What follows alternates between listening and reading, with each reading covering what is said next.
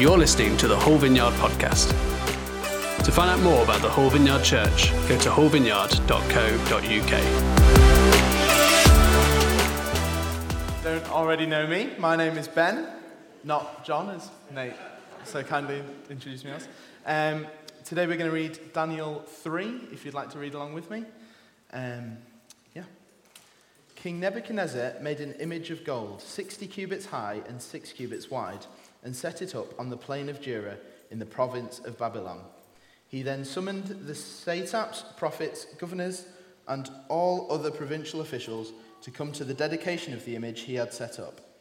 So the satraps, prefects, governors, advisors, treasurers, judges, magistrates, and all other provincial officials assembled for the dedication of the image that King Nebuchadnezzar had set up, and they stood before it. Then the herald loudly proclaimed, Nations and peoples of every language, this is what you are commanded to do. As soon as you hear the sound of the horn, flute, zither, lyre, harp, pipe, and all other kinds of music, you must fall down and worship the image of gold that King Nebuchadnezzar has set up. Whoever does not fall down and worship will immediately be thrown into a blazing furnace. Therefore, as soon as they heard the sound of the horn, flute, zither, lyre, harp, and all other kinds of music, all the nations and peoples of every language fell down and worshipped the image of gold that King Nebuchadnezzar had set up. At this time, some astrologers came forward and denounced the Jews. They said to King Nebuchadnezzar, May the king live forever. Your majesty has issued a decree that everyone who hears the sound of the horn, flute, zither, lyre, harp, pipe, and all other kinds of music must fall down and worship the images of gold and that whoever does not fall down and worship will be thrown into a blazing furnace. But there are some Jews whom you have set over the affairs of the province of Babylon, Shadrach, Meshach, and Abednego, who pay no attention to you, your majesty. They neither serve your gods nor worship the image of gold you have set up. Furious with rage, Nebuchadnezzar summoned Shadrach, Meshach, and Abednego. So these men were brought before the king.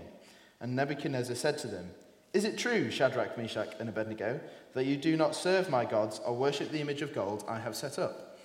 Now, when you hear the sound of the flute, horn, zither, lyre, harp, pipe, and all other kinds of music, if you are ready to fall down and worship the image I made, very good. But if you do not worship, you will be thrown immediately into a blazing furnace. Then what God will be able to rescue you from my hand? Shadrach, Meshach, and Abednego replied to him, King Nebuchadnezzar, we do not need to defend ourselves before you in this matter. If we are thrown into the blazing furnace, the God we serve is able to deliver us from it, and he will deliver us from your majesty's hand. But even if he does not, we want you to know, your majesty, that we will not serve your gods or worship the image of gold you have set up. Then Nebuchadnezzar was furious with Shadrach, Meshach, and Abednego, and his attitude towards them changed. He ordered the furnace to be heated seven times hotter than usual, and commanded some of the strongest soldiers in his army to tie up Shadrach, Meshach, and Abednego and throw them into the burning furnace. So these men, wearing their robes, trousers, turbans, and other clothes, were bound and thrown into the blazing furnace. The king's command was so urgent, and the furnace was so hot that the flames of the fire killed the soldiers who took Shadrach, Meshach, and Abednego, and these three men, firmly tied, fell into the blazing furnace. Then King Nebuchadnezzar leaped to his feet in amazement and asked his advisers, Weren't there three men that we tied up and threw into the fire? They replied, Certainly, Your Majesty. He said, Look, I see four men walking around in the fire, unbound and unharmed, and the fourth looks like a son of the gods. Nebuchadnezzar then approached the opening of the blazing furnace and shouted, Shadrach, Meshach, and Abednego, servants of the Most High God, come out, come here. So Shadrach, Meshach, and Abednego came out of the fire, and the satraps, prefects, governors, and royal advisers crowded around them. They saw that the fire had not harmed their bodies, nor was a hair of their head singed. Their robes were not scorched, and there was no smell of fire on them. Then Nebuchadnezzar said, Praise be to the God of Shadrach, Meshach, and Abednego, who has sent his angel and rescued his servants. They trusted in him and defied the king's command, and were willing to give up their lives rather than serve or worship any god except their own God. Therefore, I decree that the people of my nation or language, um, who say anything against the God of Shadrach, Meshach, and Abednego be cut into pieces, and their houses be turned into piles of rubble. For no other God can save in this way. Then the king promoted Shadrach, Meshach, and Abednego in the province of Babylon. Well, good morning, everyone. Great to see you all today. What a stunning passage. Uh, we could just do ministry now, couldn't we? It is, it is just amazing.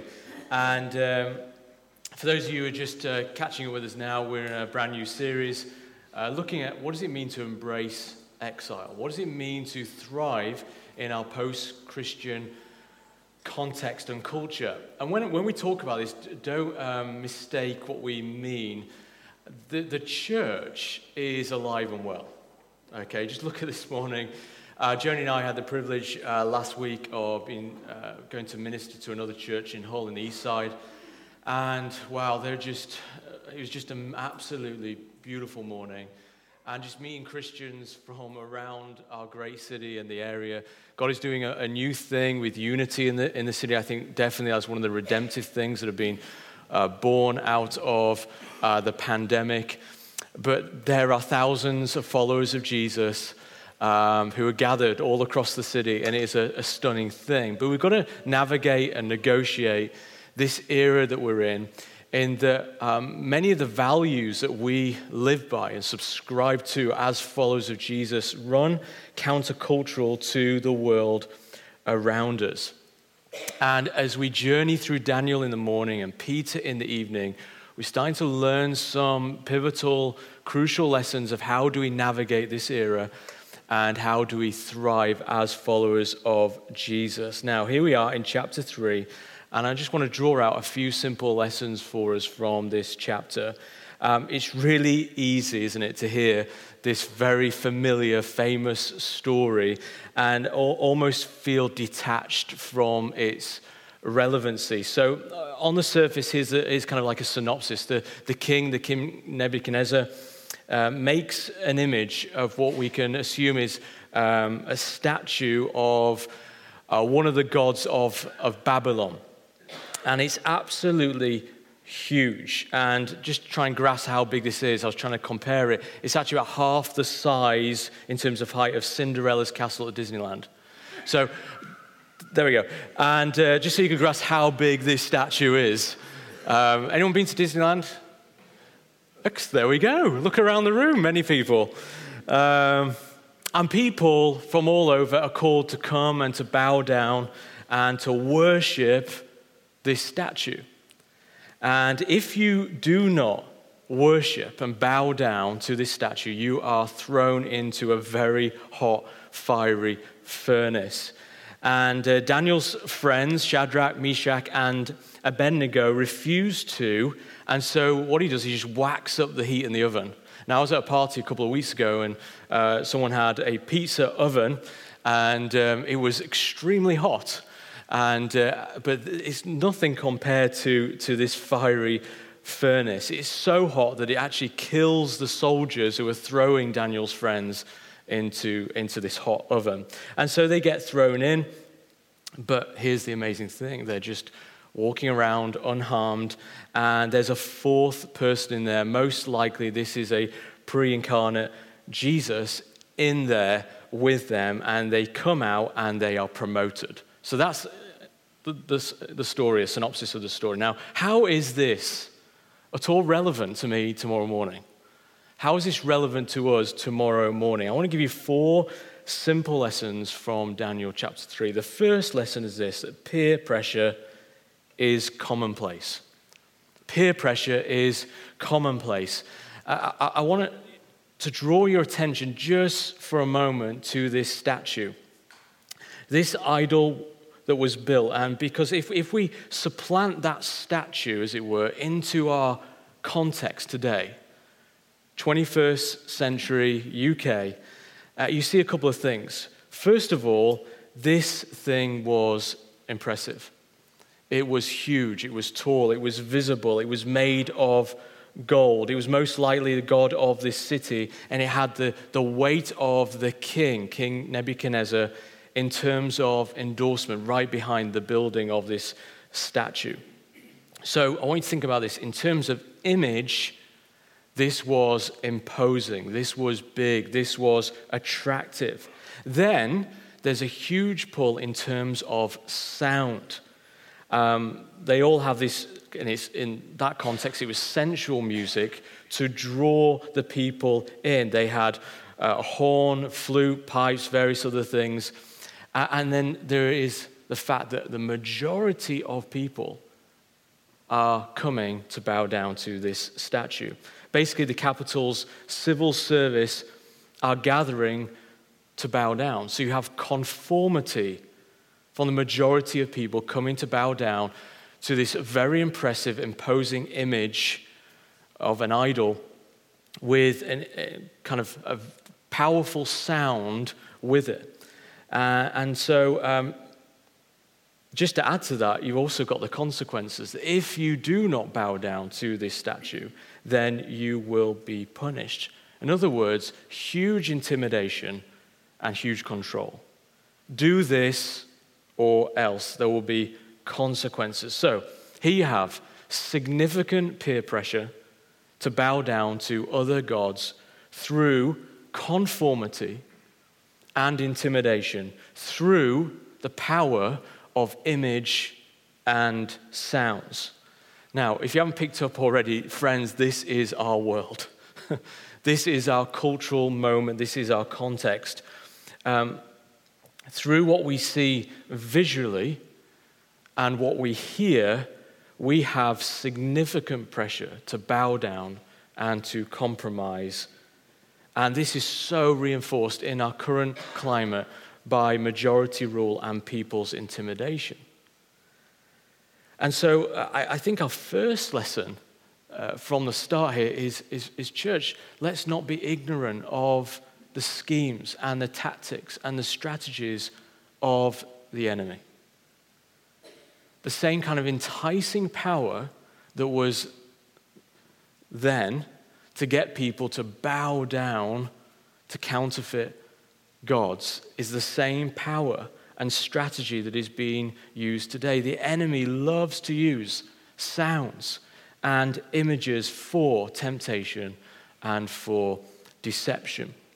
And so we may see this through music. Now, this may sound a little bit old school. I'm going to go old school this morning, okay? But we've got to be really careful about the kind of words we allow into our ears and also into our homes, and especially those who have children here, what they actually listen to. The power of music, redemptively, by God, is a powerful thing, but can be used. The, the power of certain sounds can be used for temptation and deception. What about social media? Visually, Instagram, the power of that for people to compare the Insta life. I see someone else's life and I think, do you know what? They've got it perfect. I'm really struggling. And we're comparing all the time. Think about the films. The films that we're watching, there's a, I forgot what it's called, but there's a huge um, pop, kind of rise in popularity with the, the recent Netflix uh, film and series. And I, I'm never going to be someone who stands up here and say, you should watch this and you shouldn't watch that. Okay? We'll have a, we'll have a church split. As we talk about Harry Potter, who watch, should watch Harry Potter? We're not into that. You know, it's down to people's conscience. But I just want to raise awareness through God's word about image and sound. That alluring uh, sound, and, and, and we're caught by things that are impressive and attractive, and we think there's no problem behind it. But much of the work of the enemy is so, so subtle. It's deceptive. It, it, appears as an angel of light. Come on, John, 21st century, get a grip. This stuff doesn't harm me. This stuff doesn't influence me. This is the real world now. And we've got to just be really careful. What about conversations? Again, just with certain people, certain words that you hear, negativity, gossip, various things, all sounds. Now, you add in our country, legalization to certain things and majority thinking, the power of that through social media mainly. And we're at a crossroads as a church. And the pressure, the subtle pressure to compromise and to bow down to the world is so, so strong. There's constant temptation daily really to redraw the lines and compromise. Let me ask you a question. Have you found, say, in the last five years, do you found yourself compromising and redrawing the lines in certain areas of your life? Mean, certain things, you know five, even 10 years ago, you would not have done, you would not have compromised on. You had drawn a line and said no. And yet you found through the subtlety of majority opinion, through the power of image and the power of sounds, you have compromised. So that's something for our own hearts and our own conscience. So, what is their response? Peer pressure, huge. What do they do? What is their response? Well, they stand firm in non participation. And uh, I, I think this is really helpful for us today that they do not defend themselves, they do not negotiate. Uh, they, they didn't lead a rebellion, they didn't plan a boycott, they didn't condemn King Nebuchadnezzar for building this idol, and they did not argue. They simply responded by not bowing down. And I think about so many Christians who engage, and I think often unhelpfully, with the things that we're seeing today. And they may make a big deal of it in certain ways. They may go on marches and plan boycotts and they condemn the kind of whoever's in charge of what's happening around them, or they get into arguments. But I love their response, and I believe this is the response of Christians in exile. Is we're to stand firm in non-participation. And what's fascinating here is a large part of that is because they see really clearly they have a moment that bowing down, if you think about it, bowing down to a statue is ridiculous. There's almost some humor, subtle humor, if you read it in this way. And it reminds me of that wonderful definition of idols in the book of Jeremiah, chapter 10, where it says this They adorn it with silver and gold, they fasten it with hammer and nails, so it will not totter. And it's like one of my favorite verses in the Bible, like a scarecrow in a cucumber field. Their idols cannot speak. They must be carried because they cannot walk. Do not fear them. They could do no harm, nor can they do any good. No one is like you, Lord. You are great, and your name is mighty in power. Sort of contrast to the greatness of the true God compared to idols carry so much power and leverage and pull in people's lives. And yet, if you think about it, this is just a statue made of gold that can't speak, that can't walk, that has no power, that can't do anything, and yet everybody's bowing down to it. So the reality is, is through peer pressure, through the masses and intimidation and consequences, do this or else, is that's where the power comes. But they do not bow. I will not bow is about non participation. And so for us this week, it's like, yeah, I'm sorry, but I won't lie. I won't lie to make the sale. I won't engage in a conversation. I won't try and reason with you. I won't do anything other than say, look, and if that means I'm fired, so be it. I'm drawing a line. I won't sleep with you. That means drawing a line. But there's two things you need to know about non participation by way of warning. People are absolutely fine with you until you draw a line. People are fine until you draw a line. And so, um, and I think the reason, the real reason for that is, is that when you say no to something, actually what you're communicating is, I disagree with your point. And, and we're living again in that age where to disagree with someone isn't like, well, that's your opinion, but actually that is something that's wrong, even maybe immoral in terms of your opinion. And also, it will cost us. It may cost you a sale, it may cost you a promotion, your job, a friendship. It will cost you in the future. Maybe for pastors, it will particularly, it may cost us time in prison. Who knows what the future will hold? We know that thousands and thousands of Christians around the globe are being persecuted in inhumane ways across our globe. They're being put to death for the faith. And for us, it might not be like that. Maybe it's more of a soft discrimination, an emotional, social pressure just to bow down. I was thinking about just even as I was growing up, you know, I had Christians in the church who'd like, you know, they'd go, you know, I was like 14, 15, 16 at the time. I just had like a principle that I didn't watch certain movies, didn't watch 15s. And so I'd have people in the church who go out for a cinema trip and say, Johnny, you coming? I'd say, no. And they wouldn't respect that. They would give me such a hard time. Like, oh, John, you're being judgmental. Accusing me of things like, no, I'm not judging you at all. That's not my place to do, but it's just my own conscience. I don't want to do that. I had kids, I remember, used to walk home from school. They used to offer me five pounds and ten pound notes to swear. Just say the word. Just say the word, John. We'll give you money. That, that's why I'm loaded now. Now I'm joking. I'm joking. So um, we cut that from the podcast? I get some emails this week.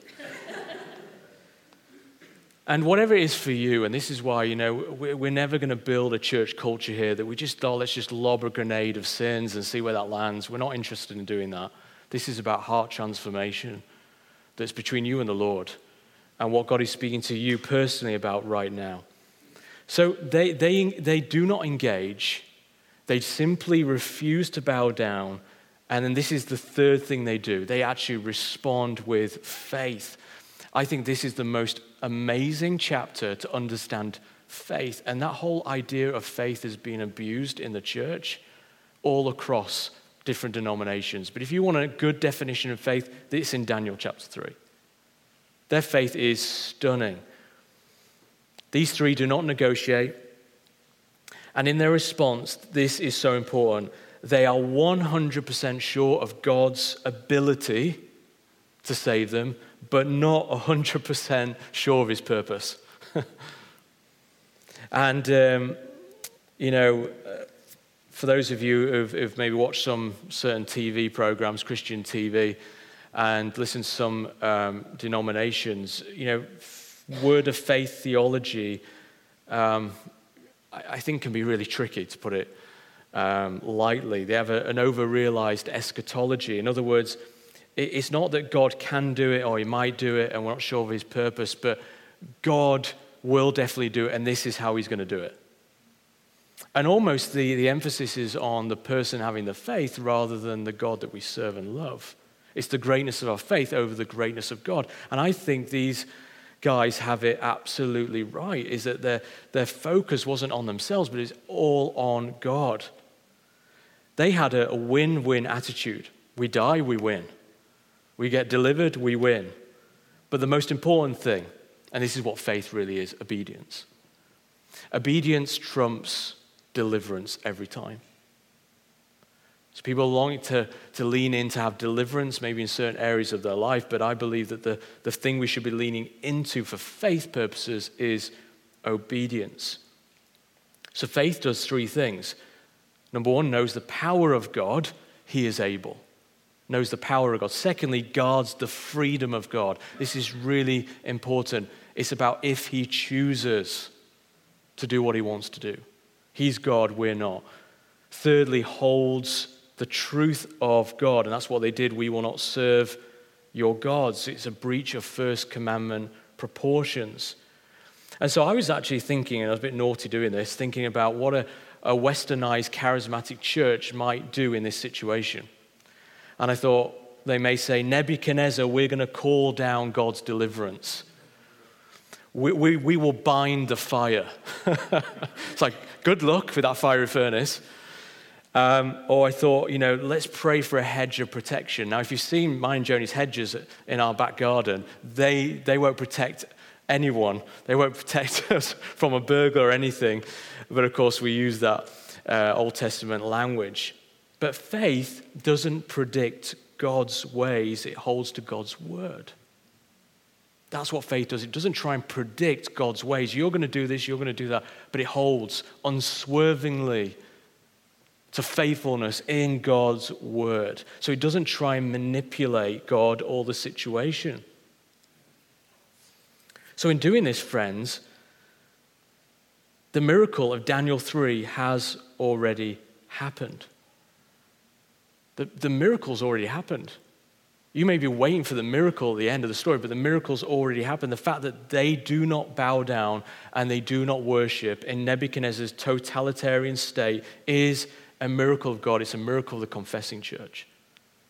And so I think we need to redefine what success looks like as a Christian in exile. It's not about health and wealth, it's about courage.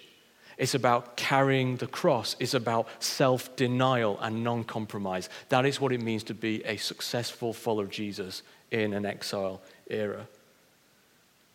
And their focus was not on deliverance, but was on obedience. They'd rather be obedient and not compromise rather than be delivered.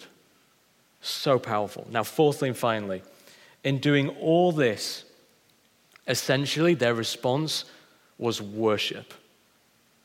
All of this was about worship. The battle is for worship, worshiping the true God. Between the words serve and worship, you'll see the words repeated 16 times to hammer the point home. It's all about worship, but more who we worship. You see in this text, don't you, that everybody's worshiping. Everybody's worshiping someone. The question is, is which God? And it's the same for every human being. We all worship, and worship is our response to what we value most. In terms of, and, and this will always show up, won't it? It shows up in our, in our energy, it shows up in our loyalty. It shows up in our finances, in our, our, our loves, our affection, our time. When we attach ourselves to anything other than God for ultimate meaning and purpose, that is idolatry. I love uh, these couple of scriptures. 1 Corinthians 10, verse 14 says this Therefore, my dear friends, flee from idolatry. So let's go back to point two do not negotiate with counterfeit gods, do not negotiate with idolatry, do not enter into negotiations with them.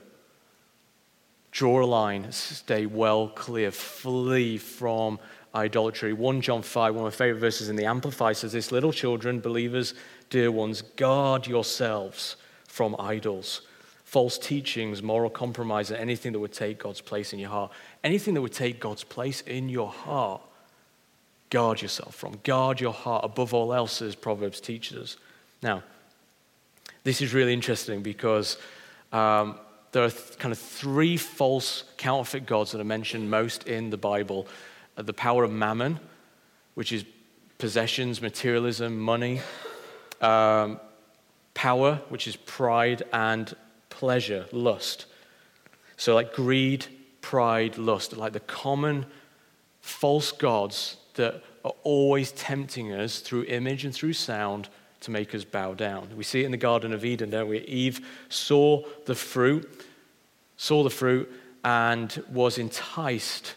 It was good for food, it says, enticed by that greed, and then pleasing to the eye. I, it just blows my mind. If, if you want to know what temptation looks like, it looks like this. It's God says you can have pretty much everything, but there's this one thing you can't have, and we always go for that. It's, it's the proclivity of the human heart, it's rebellion. And so it's, it's appealing. There's a pleasure there, there's a lust there, and then it is desirable for gaining wisdom. So I know what is best. God, I know you told me not to do this, but I actually think I know best. That's called pride. And as C.S. Lewis says, it's the cancer of all sins because it makes you blind to everything else. It's like the ultimate blind spot. Self empowerment, knowing what is best. And Jesus dealt with the same three temptations in the wilderness, didn't he? Tell the stones to become bread. That was appealing to pleasure and his appetite. Then throw yourself off the highest point of the temple, and the angels will come and rescue. Show your power off. That is pride and then promised him the world and its riches and its glory, which is mammon. And so we see this time and time again. And let me just say, if it's not obvious, is that the same three temptations will show up in our lives all the time. So we've got to guard against it, we've got to flee against it, we've got to not negotiate with it, we've got to run away and draw a line of non compromise. So whoever gets our worship will determine who we bow the knee to. And, and, and this is what's amazing. Whatever we worship and what is the object of our worship will ultimately form us into the person that we become. So if we worship Jesus, guess what? We become more and more like Jesus. If we worship Jesus, then we become generous, say, with our money. If we worship mammon, then we become greedy with our money. If you worship sex, you'll become a lustful person. In fact, if you look at most addictions, it comes down to a point of worship. Who or what do I worship? And so the goal of becoming a Christian is not just to let's stamp our ticket to heaven when we die, or let's just make us into a nicer person, but we need a lot more nicer people, or let's improve our marriages or work justice in the world. But the goal of becoming a Christian is converting the object of our worship. Instead of worshiping money or our lusts or our bodies or our games of golf or our careers or sex, becoming a Christian means you become a worshiper of Christ. That no one, no one else other than Jesus controls us. No person, no pursuit, no obsession. We are yielded to Him. We're not attached to anything other than Jesus Christ, and our hearts are on fire for Him. And then, as we just pray now, it's interesting that Christ did not keep them from the furnace, but He was there with them. And I was thinking about when uh, I had my operation in July, and it wasn't, it wasn't a serious operation, but you know, it was my first time under general anesthetic, and because of COVID and everything, you, you couldn't have any family. Uh, uh, uh, and so, you know, it was, there was a moment in, in, the, um, in the room where I, just, I was just like, Lord, I just feel like, you know, what if something wrong happens? You know, it's just general kind of anxiety or worry. And uh, quick as a flash, the Lord said Psalm 131. So I just opened up my Bible. And it says this My heart is not proud, Lord. My eyes are not haughty. I do not concern myself with great matters or things too wonderful for me, but I have calmed and quieted myself. I'm like a weaned child with its mother. Like a weaned child, I am content. Put your hope in the Lord, both now and forevermore. And so, whether it's hospital wards, whether it's funeral parlors or empty houses, friends, we can do anything. We can go through any fire because Christ is with us. And that's the ultimate deliverance. That is the ultimate hope that we have. That trumps everything, knowing that He is with us because I feel Him, not necessarily, because He's told me in His Word that He is with us. And that is the most important thing. Thank you for listening to the Hull Vineyard podcast. We would love to connect with you and welcome you home to church. To find out more, go to hullvineyard.co.uk forward slash connect. And stay up to date with all that is going on in the life of our church, go to hullvineyard.co.uk forward slash church news and sign up for our weekly mailing. Thanks for listening. We hope to see you soon.